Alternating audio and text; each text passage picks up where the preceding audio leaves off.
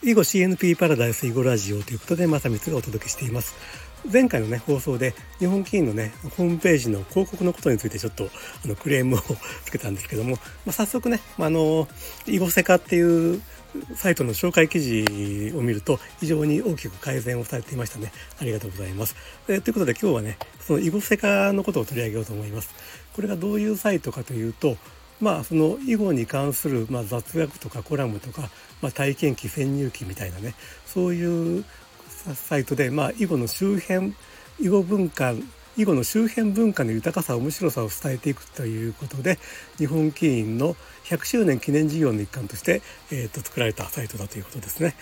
まあ、日本棋院 supported と書いてあるんですけどもそれ以上のことはちょっとわからないというかこの運営主体というかねどういう人たちがやってるのかとかはわからないんですけれどもまあそれはそれとしてねやっぱりねこういう情報発信っていうのはね非常に大事だなというか、まあ、これまでやっぱり足りてなかったなということは思うわけですよ。まあ、私もね細々と YouTube でまあ日本の歴史の中の囲碁とかね世界の中の囲碁とかを細々と発信はしてはおりますけれどもですよ。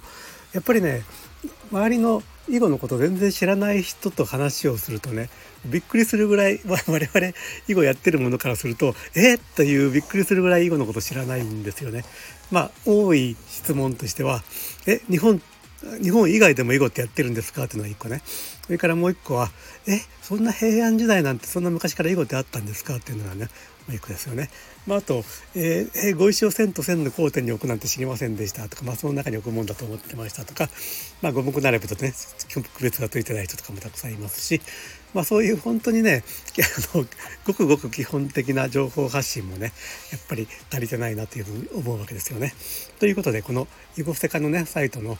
まあ、サイトの紹介やその中に出てくる記事なんかもね、えーと、SNS とかで、まあ、私たちもね一生懸命ねシェアしていこうではありませんかということでございます。と。はい、ということで今日のお話はね「囲碁セカ」というね新しくできた昨日できたばかりのねサイトについてお話しさせてもらいました。最後まで聞いていただいてありがとうございます。えっ、とえっ、とコメントとね